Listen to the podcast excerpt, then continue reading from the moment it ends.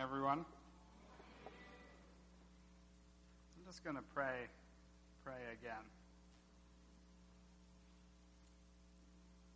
Father, your, your word is living and active and sharper um, than a double edged sword. I pray now that um, it would penetrate our hearts and convict and encourage us. I pray that we would be changed by your word. I pray that um, that you would fill me with love for your people and joy to be speaking about your word. And I pray that you would fill all of us with um, hearts that are becoming more and more humble to accept obey your word. In Jesus' name I pray. Amen. You can open up to Luke chapter 12 as we continue on in the series on the book of Luke.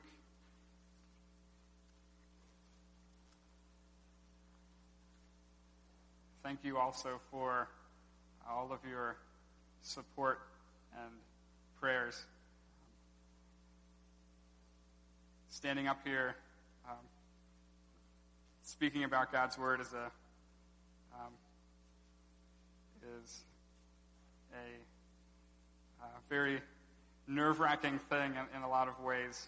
Um, I I'm thankful that in the passage we're going to be looking at today, we have the promise that when we stand before synagogues and rulers and authority, the Holy Spirit will teach us what to say. And I, uh, I don't feel like you guys are a synagogue or a ruler or authority, but I, I'm thankful for the promise nonetheless. So, um, thank you. Let's read our passage Luke chapter 12, verses 1 to 12.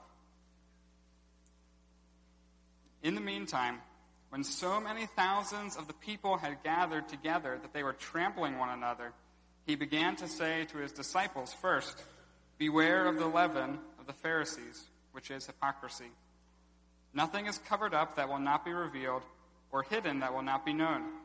Therefore, whatever you have said in the dark shall be heard in the light, and what you have whispered in private rooms shall be proclaimed on the housetops. I tell you, my friends, do not fear those who kill the body, and after that have nothing more that they can do. But I will warn you whom to fear. Fear him who, after he is killed, has authority to cast into hell. Yes, I tell you, fear him. Are not five sparrows sold for two pennies? And not one of them is forgotten before God. Why, even the hairs of your head are all numbered. Fear not. You are more, you are of more value than many sparrows. And I tell you, everyone who acknowledges me before men, the Son of Man also will acknowledge before the angels of God. But the one who denies me before men will be denied before the angels of God. And everyone who speaks a word against the Son of Man will be forgiven. But the one who blasphemes against the Holy Spirit will not be forgiven. And when you bring and when they bring you before the synagogues and the rulers and authorities, do not be anxious about how you should defend yourself or what you should say, for the Holy Spirit will teach you in that very hour what you ought to say. Have have you ever thought about what actually makes the Pharisees different from the disciples? This this is one of the questions that has kept coming back to to my mind as I've studied today's passage, because the previous passage is a long list of woes uh, against the Pharisees, where Jesus um, is speaking to the Pharisees and the lawyers and um, just really laying into them. And these are the Jews that, who are recognized uh, for their expertise in knowing and obeying the law. So, and now Luke 12 begins with Jesus teaching his disciples. So it comes right on the heels of this interaction with the Pharisees. And actually, I think Jesus is training his disciples here on how to be a disciple. In fact, it seems that Jesus' harsh assessment of the Pharisees and the lawyers is the reason why he now turns to his disciples to train them. So, what is the key difference between the Pharisees and the lawyers and someone who is Jesus' disciple? Why do the Pharisees get it so wrong? How is Jesus' training so unlike what the Pharisees and the lawyers are doing? Now, there's a, there's a lot of options that we uh, could consider, and probably a lot of them have, diff- have rings of truth to them. And maybe it's the fact that the Pharisees are just too concerned about the rules. This is probably a popular critique of the Pharisees. They're just so into keeping the law, keeping every last commandment, that they forget the one who, who gave the commandments. And to borrow the theme from the recent girls' retreat, which I was not on, but I still know about. Maybe the Pharisees are all about the rules and the disciples are all about freedom. Is that the key difference between the Pharisees and the disciples? I'm not sure that, that this adequately explains the difference, since Jesus seems to critique the Pharisees for not following some pretty key rules, right? Maybe they keep certain rules, but they neglect the important ones. Plus, in our passage today, Jesus gives his disciples plenty of commandments, plenty of things that this is what you should do if you're to be my disciple. Plenty of things to obey. So, what is the difference then? What, how do we understand the Pharisees and the lawyers on one hand, the disciples on the other? Well, I think at the heart of the difference between the Pharisees and true disciples is that they really have different masters. The Pharisees do not really have God as their master, even though they would say that they do. Otherwise, they would not have neglected justice and love. Otherwise, they would have cleansed the inside of the cup and dish, which God sees, and not just the outside. Otherwise, they would not have killed the prophets who speak from God, but they would have accepted Jesus. And so, as we now turn to chapter 12, I think that we'll find that the key to discipleship training is learning to follow the right master. How do we follow? How do we follow the right master?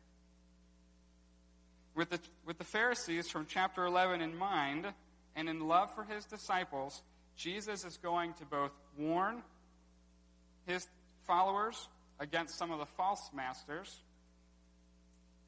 He's going to tell them to whom we should give allegiance. And he's going to explain what it looks like for the triune God to really be our master. This, this discipleship training agenda is going to include obeying, it's going to include fearing, and it's going to include speaking. So let's look, let's look at how Luke 12 starts again. Look at verse 1 with me. In the meantime, when so many thousands of people had gathered together that they were trampling one another, he began to say to his disciples, First, beware of the leaven of the Pharisees, which is hypocrisy. Now, this is, I think this is, this is really amazing. Um, Jesus has been speaking some really hard truths, right? If you look back at the last chapter, he's, he's just called the crowds an evil generation for seeking a sign, and he's just, he's just really hammered the, the well respected Pharisees and lawyers. But still, many thousands of people had gathered to see and hear Jesus. So many that they're trampling one another, okay? You have that picture in your mind? So many crowding to hear what Jesus is going to say next, even after he said all these hard things, that they're trampling over each other, trying to get closer. Now, this is what every leader every uh, cause, every movement longs for, but only few achieve, right? We look at churches who achieve this with awe and invite their pastors to speak at conferences. This, this sounds like a, a problem that even we at New Life wouldn't mind having a little bit more of, right? thousands of people trampling each other to hear the good news. But Jesus does something unexpected, doesn't he? At least it's unexpected to me. He doesn't address the crowd, but he turns to speak to his disciples. And he doesn't give them a pep talk, he doesn't give them a game plan or a strategy for how to reel this crowd in. He doesn't divide the disciples and send them into the crowd to assess their needs and set up programs or set up small groups. He turns to his disciples and he gives them a warning. Beware of the leaven of the Pharisees, which is hypocrisy. Now, first of all, what is he saying? Well, leaven is an image um, that Scripture uses a couple times.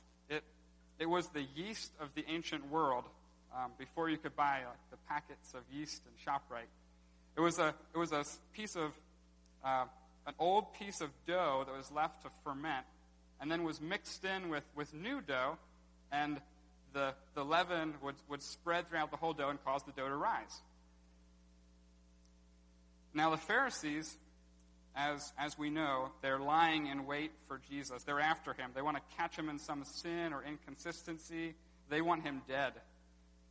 But Jesus isn't, say, isn't saying, watch out for the Pharisees, be careful of them, escape from them. He's, he's telling them to watch out for the leaven of the Pharisees, and in Luke, Jesus defines for us what that is it's hypocrisy. He's telling us to watch out for hypocrisy. He's saying, be careful not to fall into the same temptation that the Pharisees have the temptation to appear perfect on the outside, but neglect real godliness. The image that Jesus has used before is that the Pharisees cleanse the outside of the cup and dish, but inside are full of greed and wickedness. Now, secondly, why does Jesus say this now? Why, when this whole crowd has gathered ready to hear and see him, does Jesus give a warning against hypocrisy? I think there might be, I think there might be a few answers.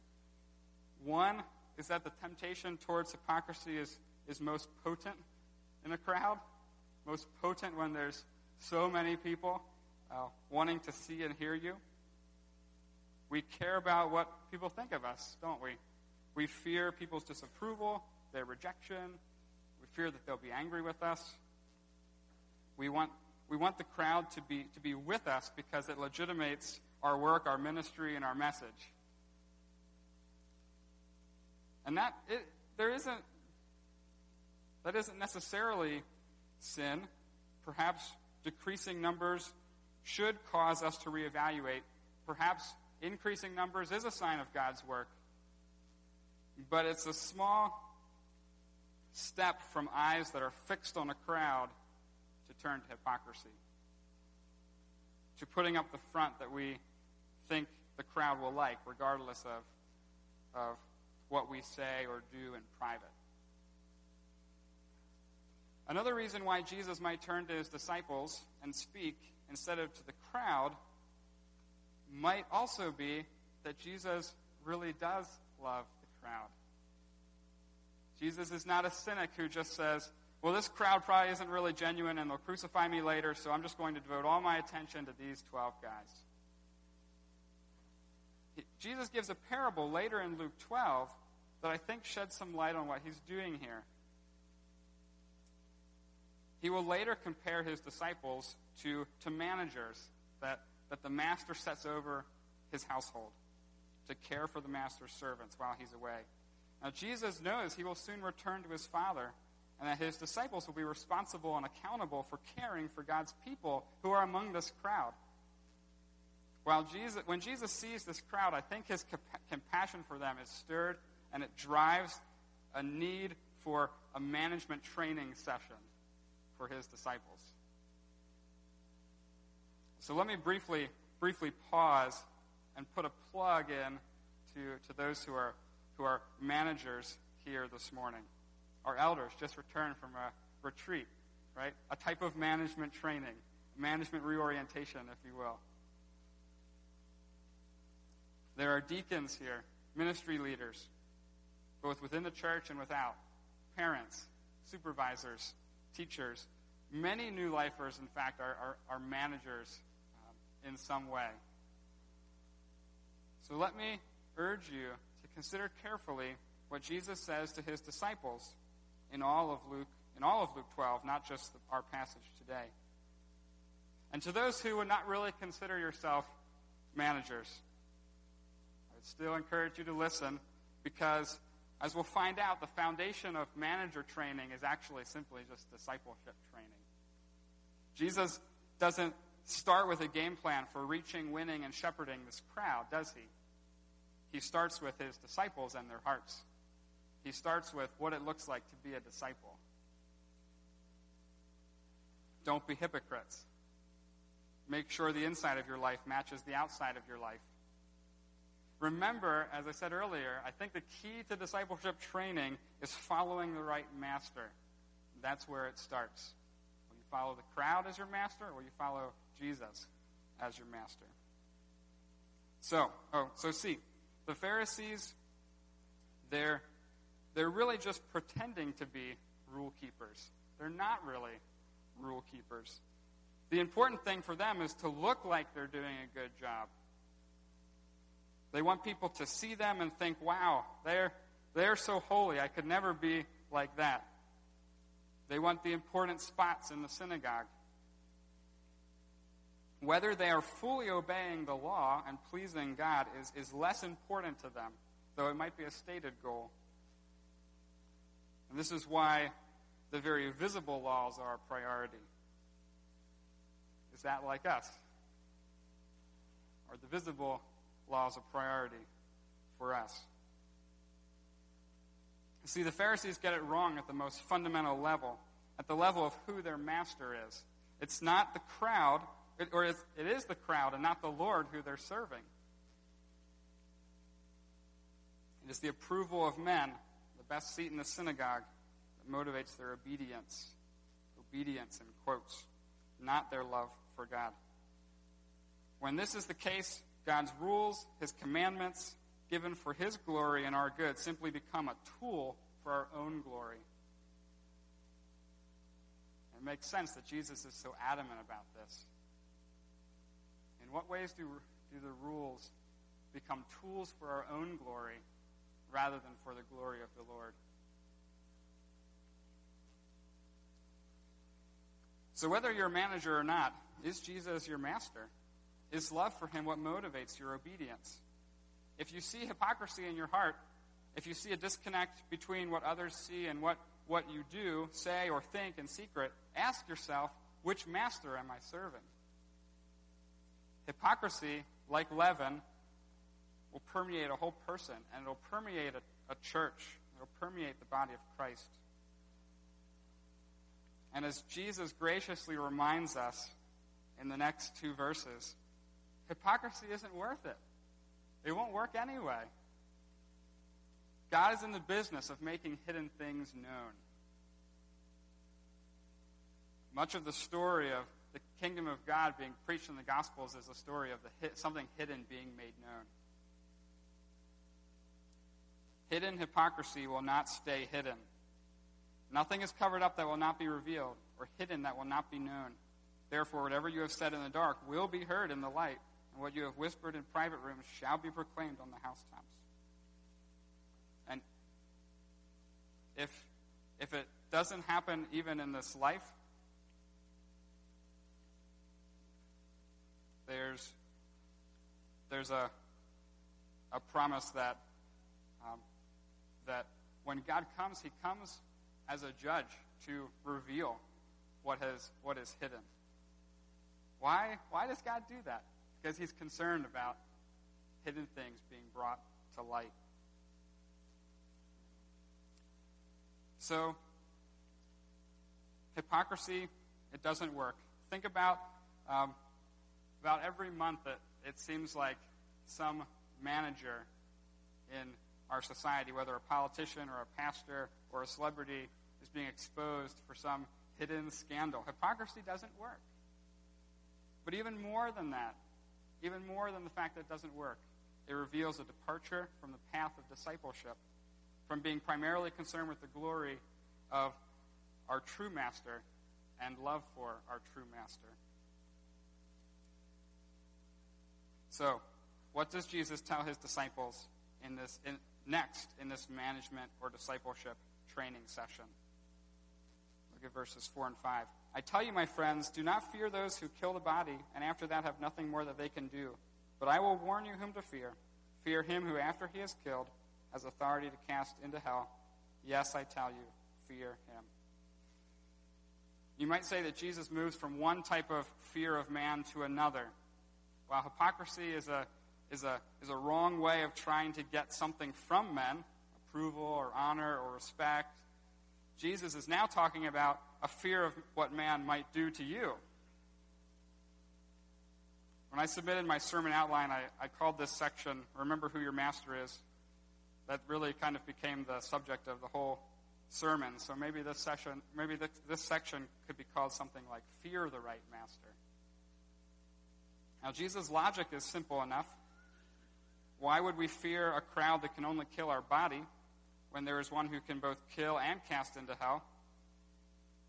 But convincing ourselves to follow Jesus' logic is not as, not as simple.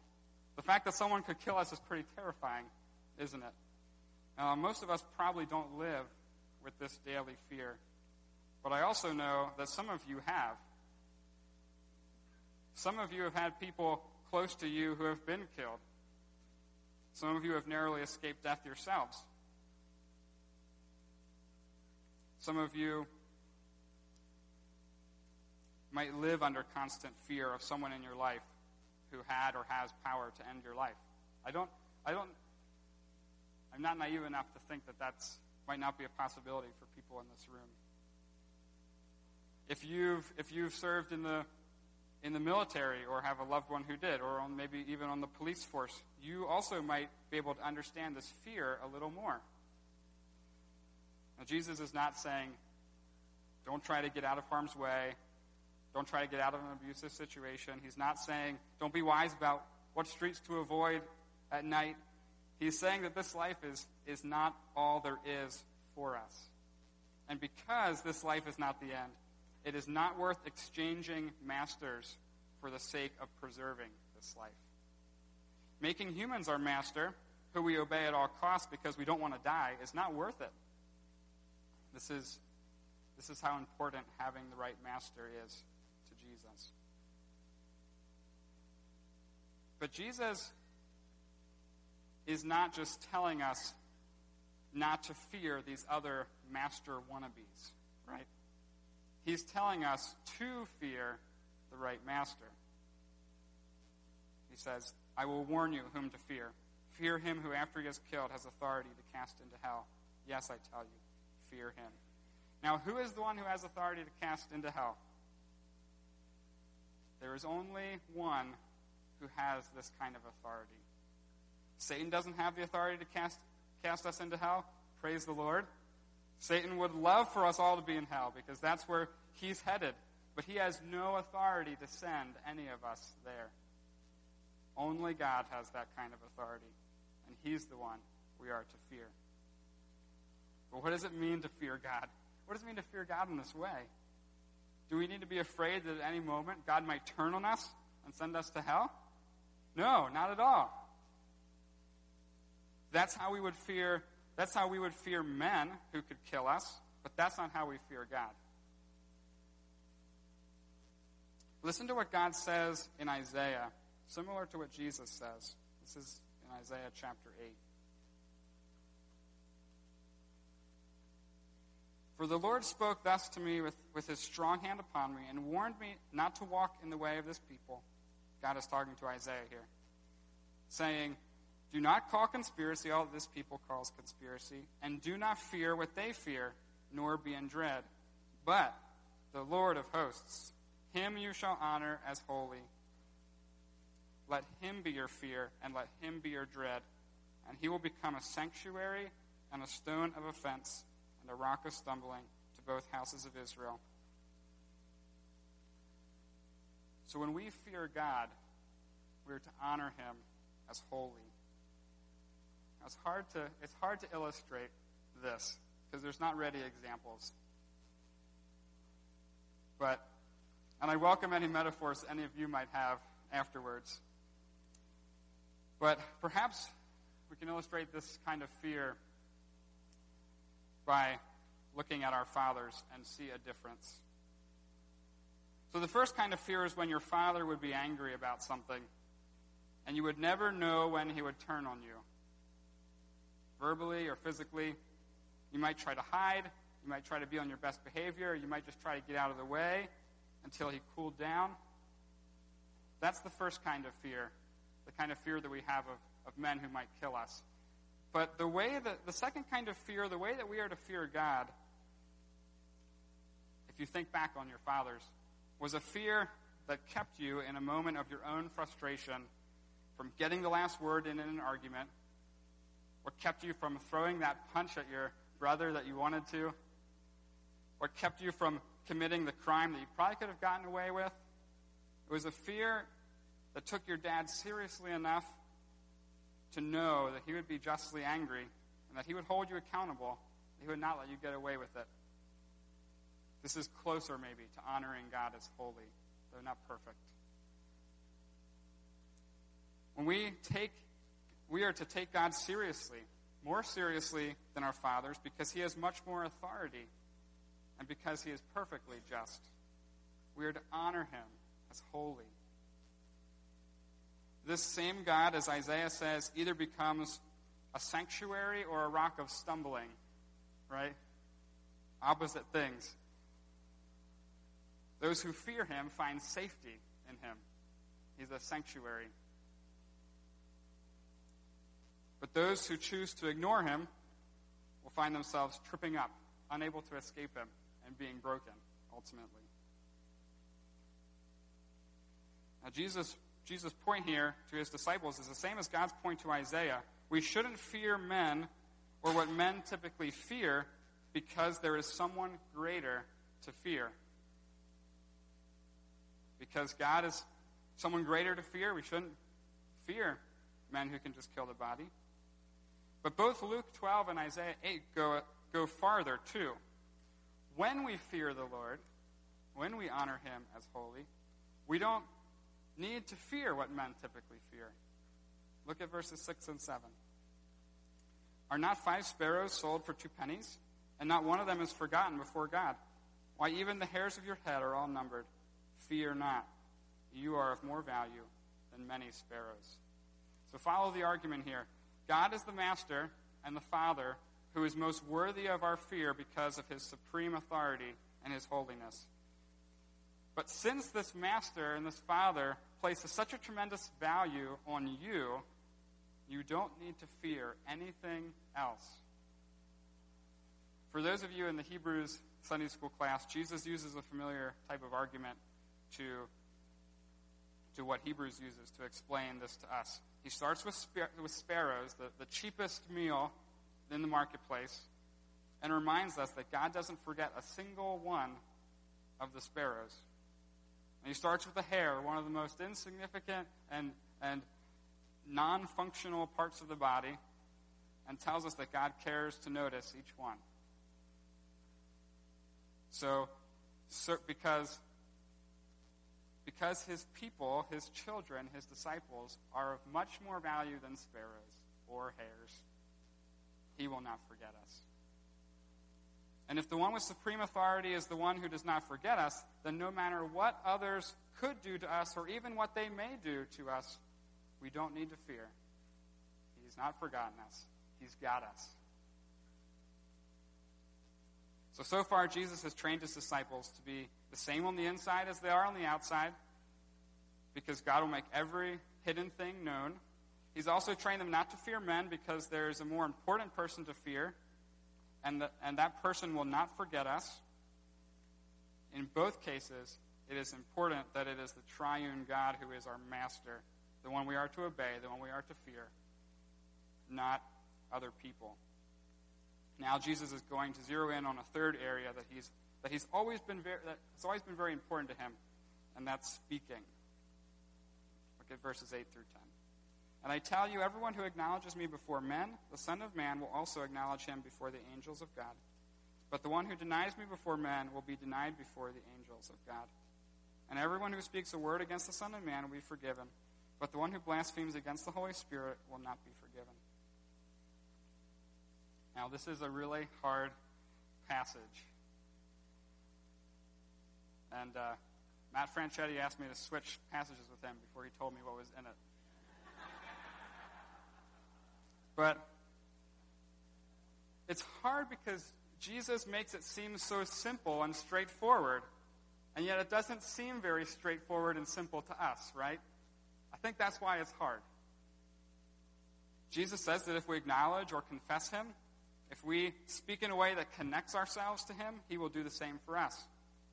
But if we deny or disown Him, if we speak in a way that, that disconnects us from Him, He will do the same for us. I think the reference to the angels of God gives us a hint to at what time Jesus will acknowledge or deny us. When he returns in the glory of his Father with his angels, he sits on his glorious throne, he gathers the nations, he separates the sheep from the goats. This is the time that Jesus is talking about. The angels are witnesses at the final judgment. So this is a really serious time for Jesus to either connect himself to us or disconnect himself from us, right? So before we try to to nuance this and, and try to make understand how it fits with some other passages, let's appreciate how black and white this is. Every human being has two options with their lives, right? To have a life that acknowledges Jesus or a life that denies him. There is no middle ground. Now, we do not live in a society where the primary pressure is to deny Christ or face death. If we ever face that, may God give us the strength to not fear. But our society's primary pressure right now is to, to argue that there is a middle ground, right? When I uh, was in high school, um, I would uh, sometimes read my Bible on, on the bus ride to school. And I would often have people ask me, Oh, what are you doing? And I, I wasn't bold enough usually to kind of share much more than, well, I'm, I'm reading my Bible. And, and I, I never once had anyone persecute me. I never once had anyone say, well, that's stupid, or why would you do that, or, you know, no one even asked me to explain myself, which thankfully for me at the time um, most people just said, "Oh, like that's cool, that's neat, you know, that's good for you." Most people in our culture want to live in a middle ground. They don't see themselves as denying Christ. Jesus was a good guy. He gives some good truths to live by. It's fine for people to believe in him. His followers are often nice people, do a lot of good for society. It's very tempting to want there to be middle ground as well, right? Especially as we get to know friends and teachers and coworkers or family members who really are very kind and generous and smart and thoughtful and caring people, but who don't believe in Jesus. We, we want there to be a middle ground for them. We don't want to see things black and white. This is probably an especially strong temptation when we transition from a setting where we're surrounded by mostly Christians to a setting where we are surrounded by mostly non Christians. Going from a Christian school to a public high school, or going from being homeschooled to a secular university, or going from, going from seminary or a Christian college into a secular workplace. But the truth is, from Luke 12, that there is no middle ground. Either we acknowledge with our mouths and our lives that Jesus is our master, or that something or someone else is. Again, this acknowledgement or denying is not done in secret, it's done, done before men again.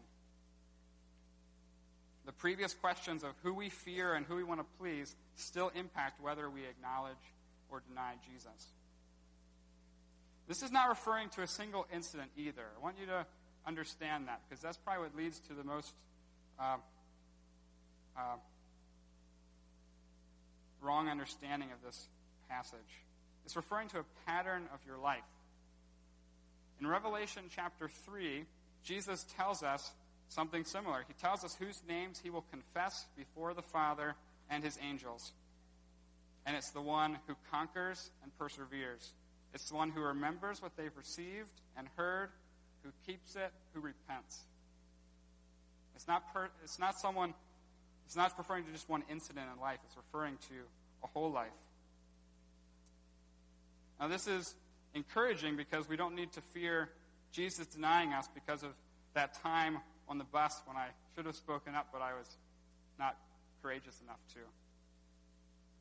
But it's challenging to us because we can't simply rely on the fact that that one time when we were little and we had an interview with the elders for church membership and they asked us if we were Christian and we said yes. We can't simply rely on that as acknowledging Jesus before men. What's the pattern of your life? What do you want the pattern of your life to be? Now is the time to decide. There is no middle ground. It is in this context that I think we can understand the next verse, what it means to blaspheme the Holy Spirit, or what is sometimes called the unforgivable sin. Now, the name the unforgivable sin is a deceptive name, I think, because it seems it makes it seem like a single like it's a single event that puts us outside of the grace of God. No matter how much we want to be forgiven. But the consistent testi- testimony of Scripture is that these types of warnings in Scripture are not being given, or they're, they're being about, oh, the types of warnings in Scripture about us not being forgiven is referring to those who consistently and permanently reject the source of forgiveness, the only one who can forgive. It's referring to those who are so blind that they diligently search the scriptures, but they refuse to come to Jesus to have life. It's those who hear the truth and deliberately keep on sinning. It's, it's those who see Jesus' miracles, which are the Holy Spirit's way of saying, Look, look, the king is here, the king is here. And, and saying, That's just the work of Satan. It's those who permanently and consistently reject the only source of forgiveness.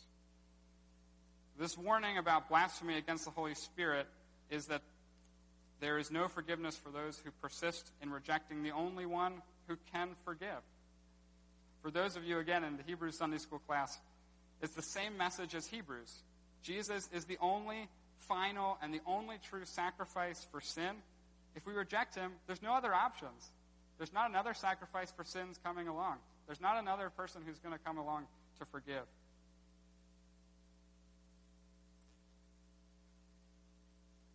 If we reject him, there are no other options. So, so, so let me encourage you. You don't have to ask yourself, "Oh boy, did I did I blaspheme the Holy Spirit? Did I ever commit this this sin that's unforgivable?" That's not the right question. You don't have to ask yourself that question. But the question might be Will I continue to resist and deny the Master who forgives and gives life? Will I continue to, in effect, say that the Holy Spirit doesn't really know what he's talking about when he says, This is the King, this is the King? That's more the question. What are you doing now? Will you turn to the one source of forgiveness?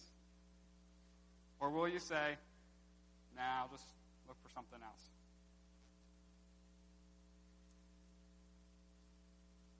Be warned, there are no other options for forgiveness of sins. There are no other options for life. And as before, Jesus doesn't just warn about, warn about speaking, he doesn't just warn, which is really just awesome. He gives a promise, right? It's a pretty simple promise, but it's really profound. Look at verses 11 to 12. And when they bring you before the synagogues and the rulers and the authorities, do not be anxious about what, how you should defend yourself or what you should say, for the Holy Spirit will teach you in that very hour what you ought, ought to say. When you're brought before men, when you're tempted to deny your master, don't worry. The Holy Spirit who pointed people to Jesus through his miracles is the same Holy Spirit who will teach you what to say. The same Holy Spirit who said, Look, the King is here, is going to be with you, speaking in those moments. This is exactly, if you remember, what God did for Moses, right? He said, I will be with your mouth. Kind of a funny phrase. I'll be with your mouth. I will teach you what to say to Pharaoh. The disciples would have understood this connection. I think it would have been a great encouragement to them.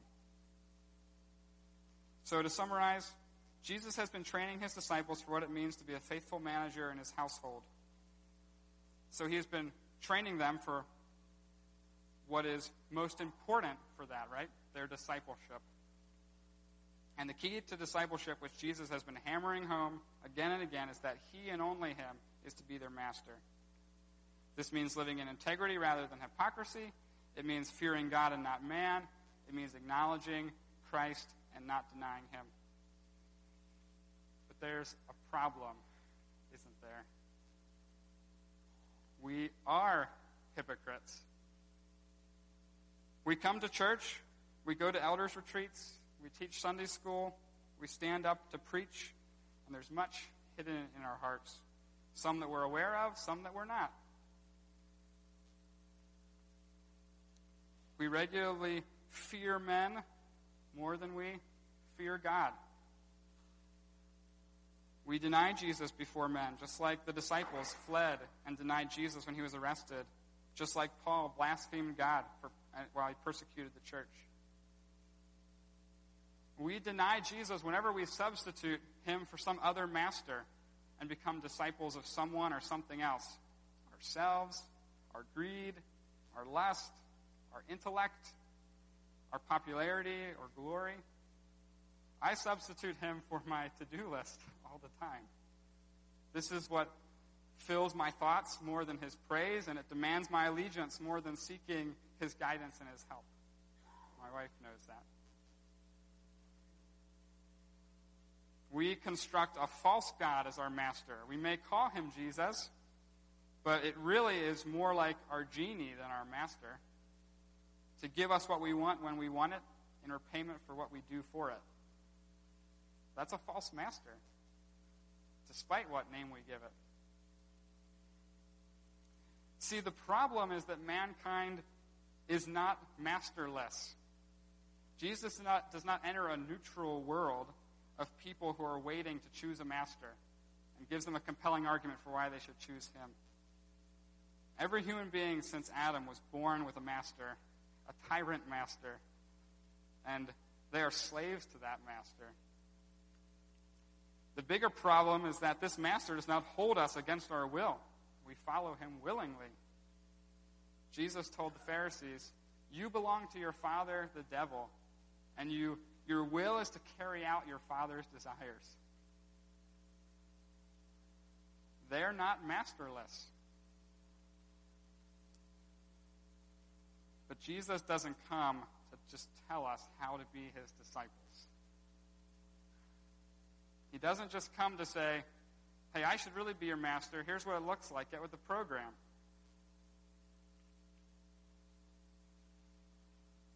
Jesus comes to call us to be his disciples. And Jesus' call has power.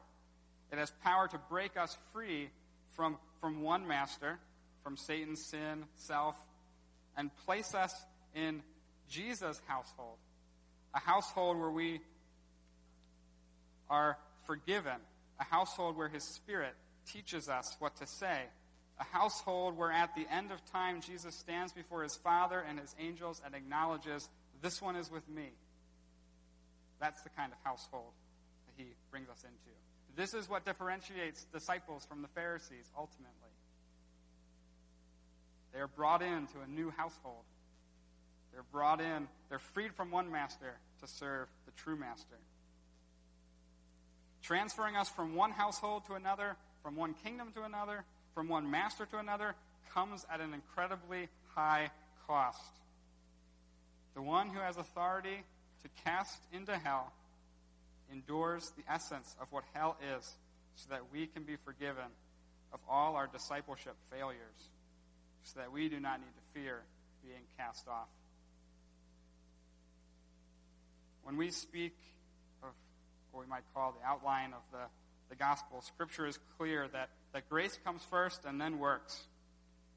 God in Christ works to save us and then those who have been set free from sin are set free to work out of love, fear, gratitude, set free to be disciples.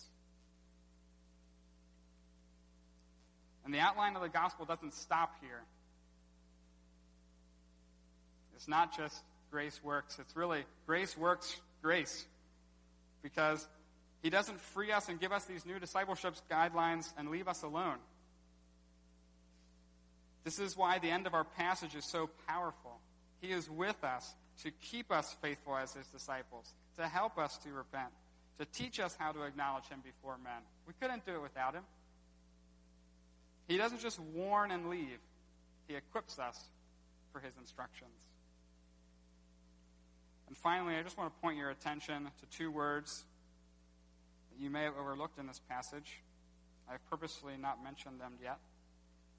Anyone guess? Look at verse 4. My friends. This is the only time in Matthew, Mark, and Luke that Jesus calls his disciples my friends. This is not simply a master servant relationship, this is a friendship.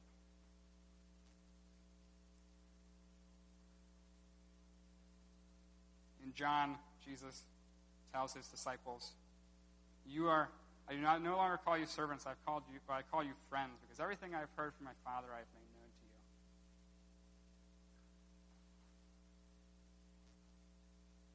to you. May we understand um, this friendship more and more. May it ground our discipleship. May we come to see the, the one with all authority who endured the essence of hell for us, that we may be brought into his household, that we may become his disciples, that we may, we may be equipped to follow him as disciples. Let's pray.